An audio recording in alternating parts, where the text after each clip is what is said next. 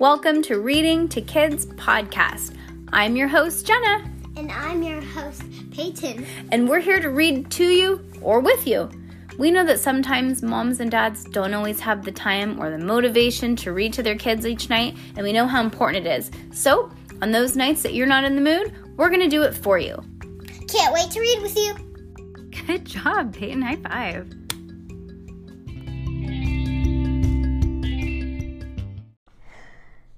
If you're reading this, it's too late. The Secret Series by Pseudonymous Bosch, Book 2, Chapter 30.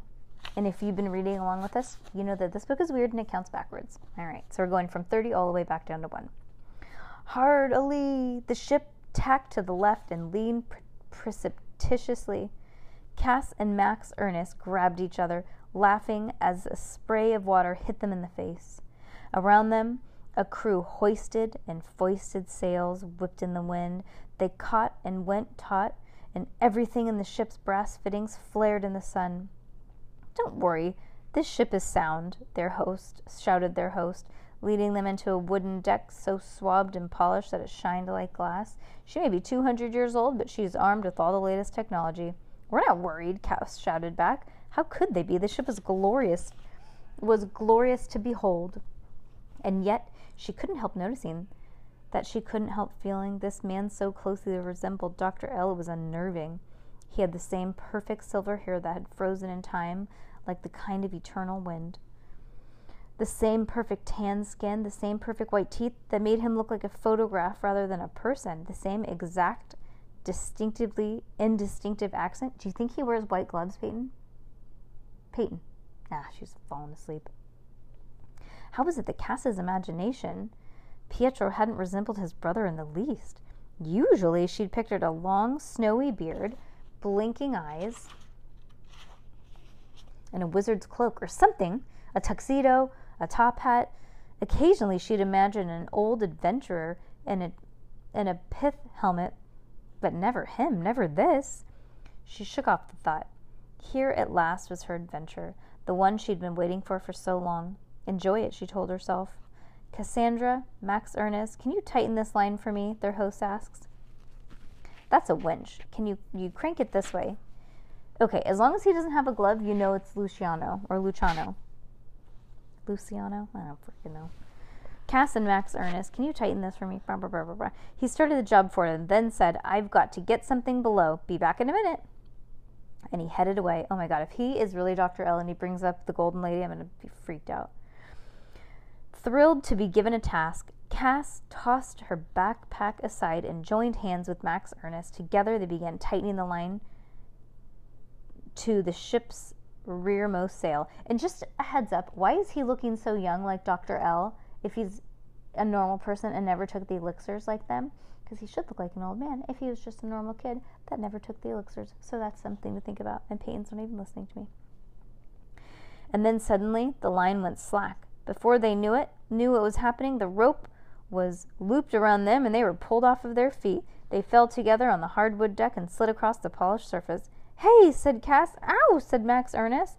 Roughly, a deckhand began to tie Cass, uh, t- Cass and Max Ernest to each other, back to back. What are you doing? Cass cried. Pietro, what are you doing? Stop that. That hurts, protested Max Ernest. You won't struggle if you know it's good for you, threatened the deckhand. He tied his hands together for good measure, then left them lying on the deck. You think this is a test to see like if how we act if we're captured? asked Cass, fighting back the tears. Maybe, unless oh no. Look, said Max Ernest, nodded up towards his nose. From their vantage point they could see for the first time the flag flapping in the wind on the top of the boat's tallest mast. Wish I could tell you that the flag it was the flag of the Terces Society or, for that matter, the flag of the Royal Navy or the Merchant Marine, or even that the skull of a crossbones of a pirate ship would have been preferable to the reality. Alas, the flag was none of those things. Rather, it showed a white sun emblazoned on a black background, the flag of the midnight sun. Although tied back to back and unable to see each other, Cass and Max Ernest shared the same expression of despair. They were prisoners again and nobody, not even the Terces Society, knew. What are those? Minutes later, Two skeletally skinny girl, girls, twins, hovered over Cass and Max Ernest, eyeing the ship's new captives with lazy curiosity. Aside from their different colored hair, one was blonde with pink streaks, the other brown with purple streaks. The different colored bikinis, one was pink with purple polka dots, the other was purple with pink polka dots. They looked nearly identical. Judging by their faces, they may have been about 16 or 17, but I wouldn't try to guess their real ages. They were, after all, part of the midnight sun. As Cass and Ernest, Ernest could tell immediately by the gloves on their hands. Those what? asked the purple one. Them, said the pinker one, pointing with the curl the curl of her toe. She moved with an odd jerkiness, as if she were a marionette on a string. Oh, those, said the purpler one. Yeah, elf ears and electro hair, said the pinker one. Only now did Cass and Max Ernest realize that they it was they who were being speaking about being spoken about in the third person. I'm Cass, this is Max Ernest, said Cass, forcing herself to speak boldly. There's a terrible mistake. Please, could you Elf is Cass, Electro's Max Ernest, said said the purpler one, ignoring Cass. Oh. Well, what's that then? I just told you. It's a Cass. No, that, that thing, said the pinker one. She pointed her toe at Cass's sock monster hanging from Cass's backpack, a few feet out of Cass's reach. Oh, that, that's cute. I so want it. Well, I so want it more. But you said you didn't know what it was. Neither do you. So, so there. Hey, that's my sock monster, and you can both have him.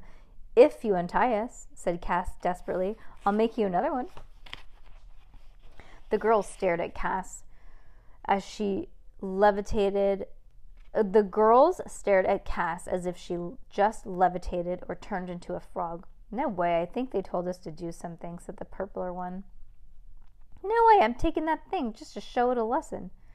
No way, I'm taking it.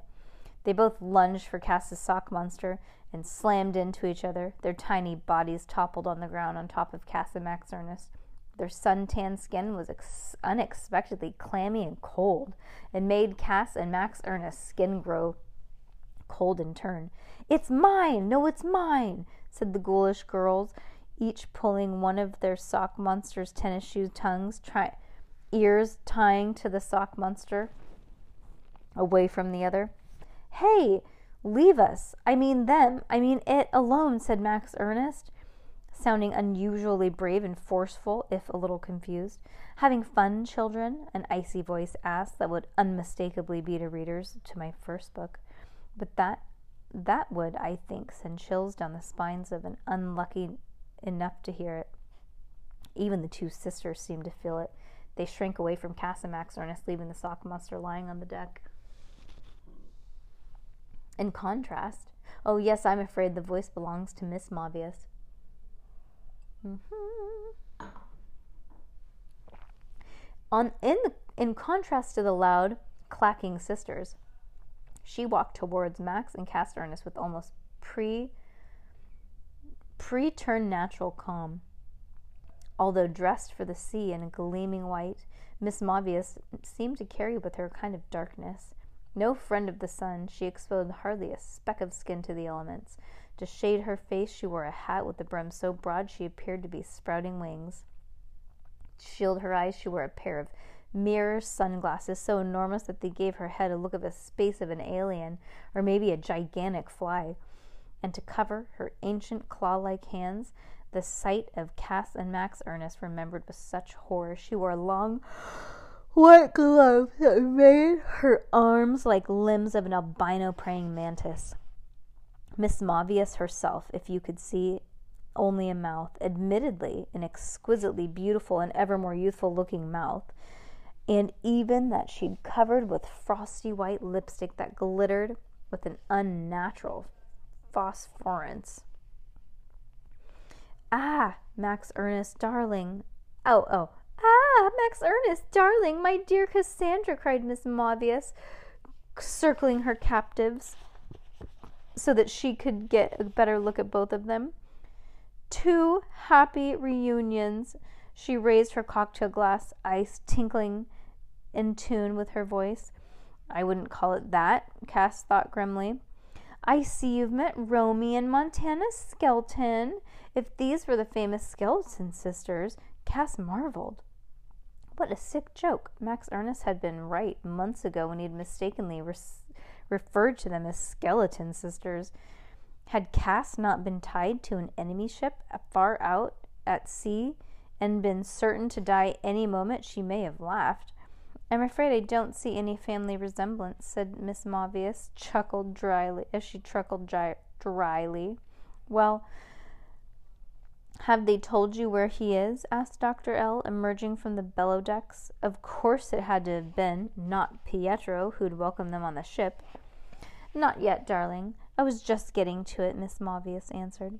How could she have let the awful plastic man convince her he was Pietro? Cass wondered. True, he and Pietro were twins, but as Cass and Max Ernest well knew, Dr. L had gone to great and even more murderous lengths to stay young so handsome, even if he wasn't the bearded lizard, wizard of her fantasy. Pietro would have to look much older by now. Older and wiser. Older and kinder. Come to think of it, would a Terces Society boat look anything like a shiny ship, or would a Terces vessel, Cass suddenly felt sure, would be a smaller, scrappier, fit for stealthy missions and dangerous adventures. This midnight sun ship was better fit for a pleasure cruise, or maybe just a vision a, a television ad. She'd been so desperately so desperate to join the Terces Society that she'd be willing to believe anything. Miss Mavius turned back to Cass and Max Ernest. Well, well, what? stammered Max Ernest. Well, where is he? asked Miss Mavius, stone faced. Where's who? asked, con- a- asked Cass, confused. Pietro? The homunculus, fool! The hum what? asked Max Ernest. The homunculus. I'm warning you, don't play with me. We don't even know what a homunculus is, said Max Ernest. Well, I don't know what it is. What The heck? And if I don't know what it is, I doubt she knows what it is. Not that she doesn't know things that I know, but, you know, this kind of silence. Ma- Miss picked up Cassandra's battered sock monster and dangled it in front of them as if she were if it were a dead mouse. What, pray tell, is this? My sock monster. I made it. I see. And whom was it modeled after? Tell me that. Nobody. He's just made from a sock. Cassan- Cass certainly wasn't about to say it was modeled after a creature of her dreams. You expect me to, to believe that this isn't supposed to be a homunculus? You think, you must think me very dumb. Hey, give that to us. Yeah, give it to us, Romy and Montana, who'd perked up as soon as the sock monster was mentioned. Miss Mavius eyed them in irritation. Don't you girls have a concert to prepare for? She tossed the sock monster to them and then chased after it like two ungainly puppies after a ball. Cass watched sadly. Now she'd never get her sock monster back. You needn't bother pretending, said Dr. L. We know you're members of the Terces Society now. Or have you forgotten how we got you there? Forgotten how we got you here? But we're not pretending, cried Cass. If if you tell us where the homunculus is, we'll give you a life preserver and we'll toss you over. And there's a chance, a small chance, that someone will save you. Otherwise, otherwise, our chef is eager to make shark fin soup, but so far we've been able to catch his tuna, said Miss Mavius. Hmm. If you guys don't know what shark fin soup is, it's awful. They capture a shark and they literally just cut his dorsal fin off, which is the top fin, and so it drowns to death. Awful. And that's all they eat on the whole shark is just the fin. Sad, messed up. She gestured towards the three deckhand who were wrestling with an enormous tuna. It thrashed wildly until one of the men slit its belly with a knife. Guts spilled onto the deck. We've been looking for the right bait, said Dr. L, so if you don't tell us, we'll make sure you're dripping with plenty of blood before we drop you in the ocean. Cass and Max Ernest gripped each other's hands. Do you know sharks smell blood from over a mile away? Dr. L continued.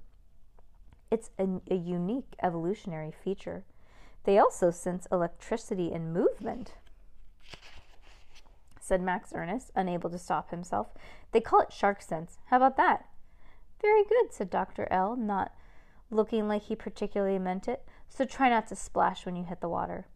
Unfortunately, we don't have time for a marine biology lesson, said Miss Mavius, and the midnight sun has been waiting for 500 years for the homunculus to rise.